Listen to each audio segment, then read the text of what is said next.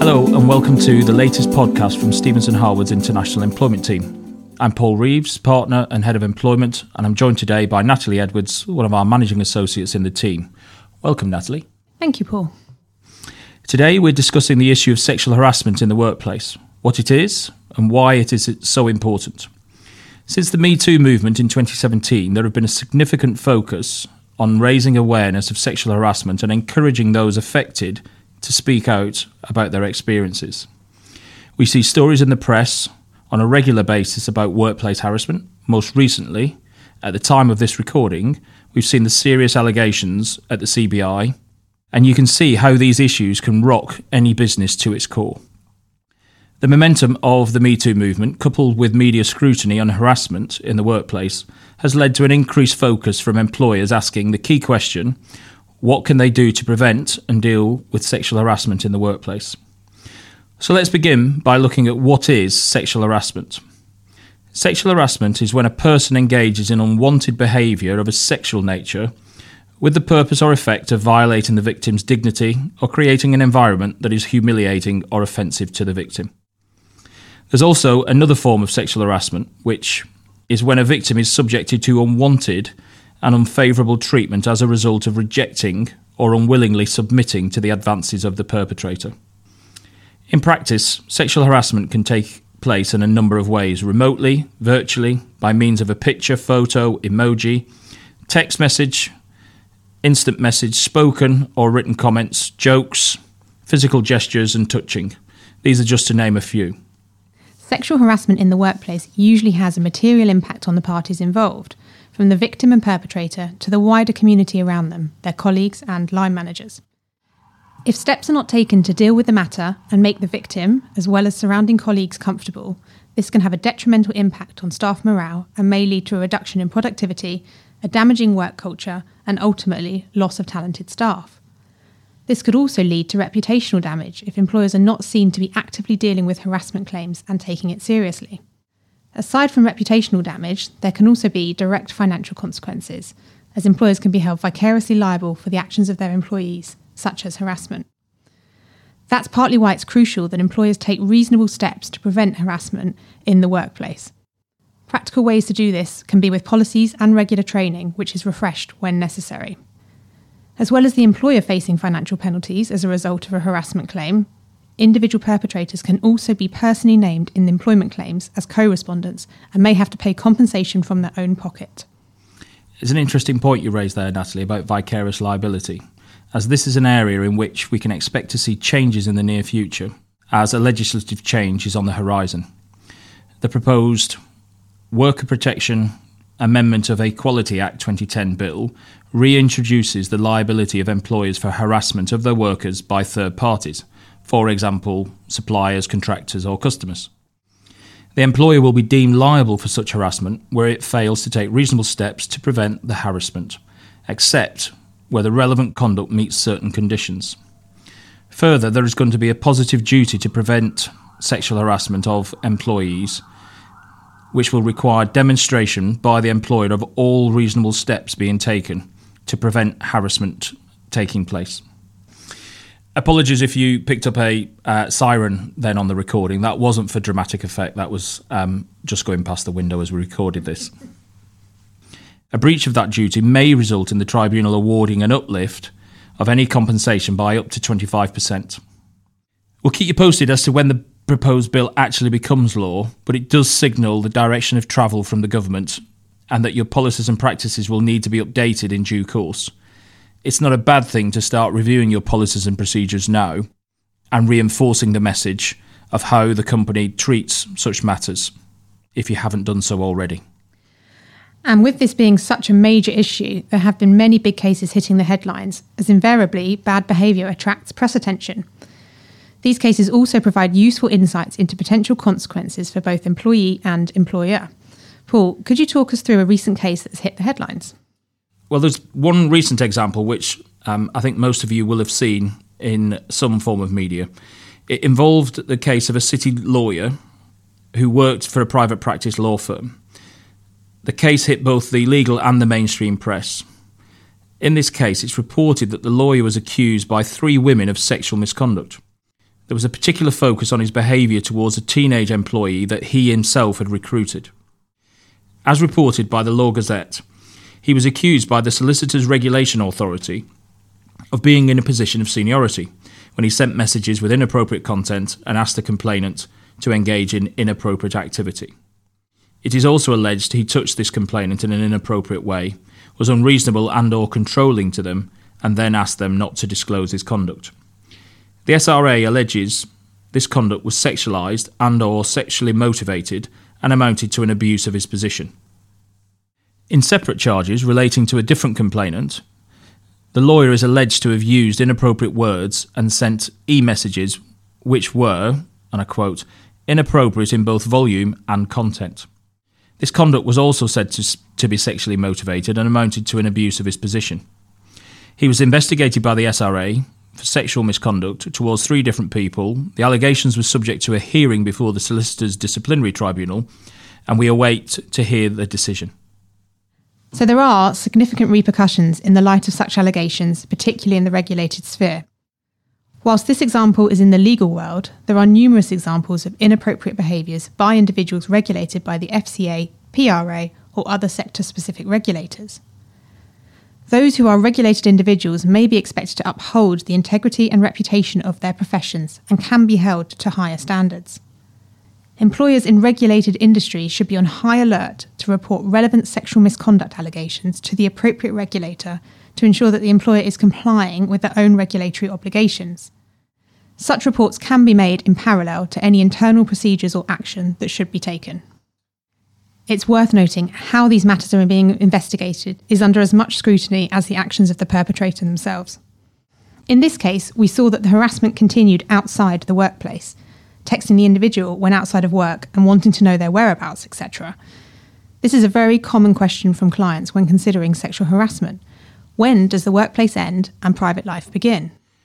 Unfortunately, Natalie, there's no simple answer to this, and this is a tricky line to establish as many social events are considered an extension of the workplace, particularly those organised by the employer.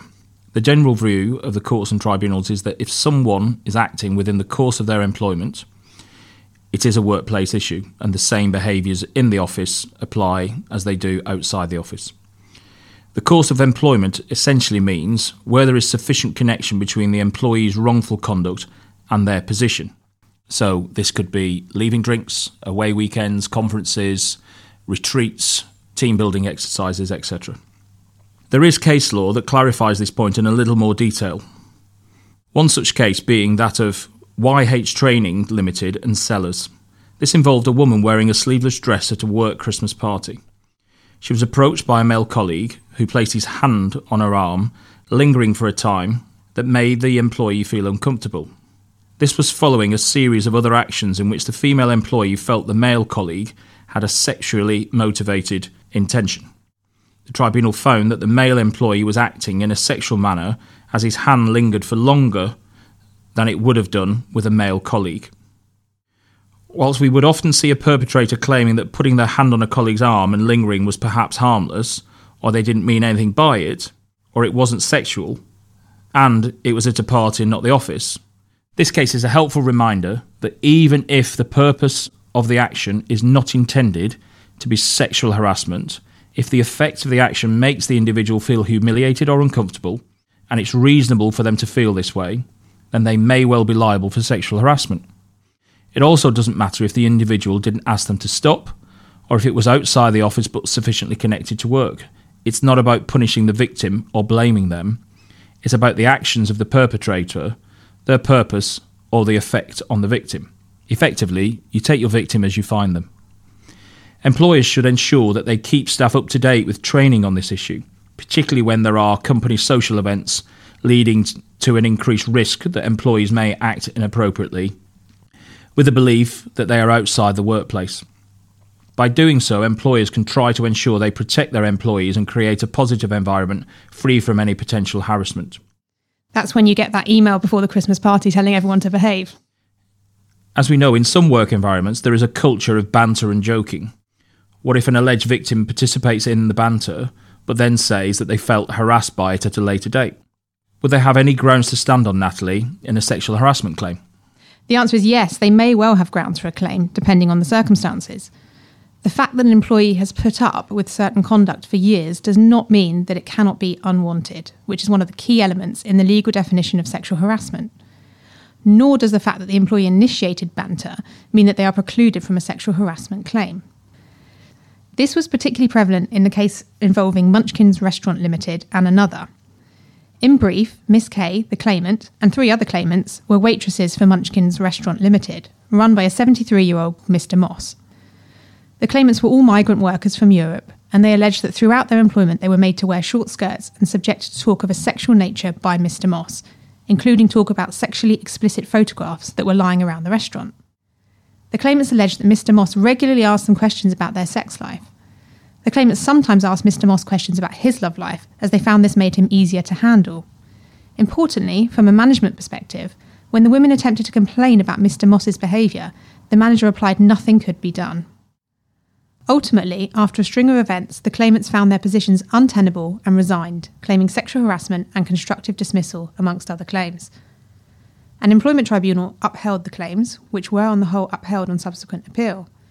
The Employment Appeal Tribunal rejected an argument that it was perverse for the tribunal to find that the conduct was unwelcome, given that the claimants themselves engaged in talk of a sexual nature and sometimes initiated it. It had been entitled to accept the evidence of the claimants that this was a tactic used to divert attention away from their own sex lives. So, in this case, even though the women had participated in talk of a sexual nature, this was a coping strategy and did not preclude them from claiming sexual harassment. So, remember, even if an employee participates in banter, or in some cases initiates it, that is not a blanket bar to a claim for sexual harassment. As always, a tribunal would look at the specific facts and circumstances. Thanks, Natalie. Now we're coming to the end of this podcast, and just to wrap up, I'd like to summarise some of our top tips for employers to take away. So, number one, employers should reinforce expectations, particularly before work social events, to ensure the company's stance on inappropriate behaviour and sexual harassment is clear to everyone. Employees may feel more liberated at social events outside of the office and forget about company standards, so a gentle reminder of what will and will not be tolerated should help the email that Natalie referred to earlier. Number two, employers should be taking practical steps to safeguard against inappropriate behaviour. Have you considered appointing sober champions, for example, who oversee the events, check if anything is getting out of hand, for example, behaviour fueled by excess alcohol, and can provide support for anyone who needs it at the event? Number three, signpost procedures for employees who feel they may have been the victim of sexual harassment. Who can they speak to? How should they report an incident? This is a crucial factor in encouraging employees to speak up and embedding that within an organisation's culture. As Natalie touched on earlier, how the investigation is handled is as much in the spotlight as the perpetrator's behaviour.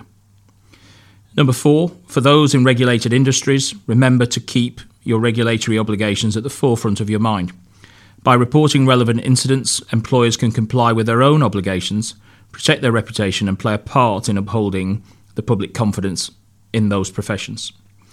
And last but not least, training is one of the key takeaways in which to tackle sexual harassment within the workplace. Training not only reinforces the company values, but it also raises awareness among the workforce, making people more likely to report and call out inappropriate behaviour. Training, though, has to be meaningful if it is to have an effect and make changes within the workplace. And also, everyone must attend the training. There should be nobody excluded or exempted from it. Getting the message right from the top down will set the tone for the rest of the workforce. We regularly provide such training to our clients, so please do get in touch if you think your organisation would benefit from such training. We recommend training is refreshed every 18 to 24 months to ensure that employees are regularly reminded of the expectations in this regard. We're now five years since Me Too, and even given the passage of time and the publicity around that, and subsequently, we are still seeing high profile cases hit the press for inappropriate behaviour in the workplace, whether that's the CBI, whether that's the uh, lawyer case that we mentioned earlier. Thanks, Paul. And that brings us to the end of this episode. If you have any questions or wish to inquire about workplace behaviour training, please get in contact with Paul or I or your usual Stephenson Harwood contact.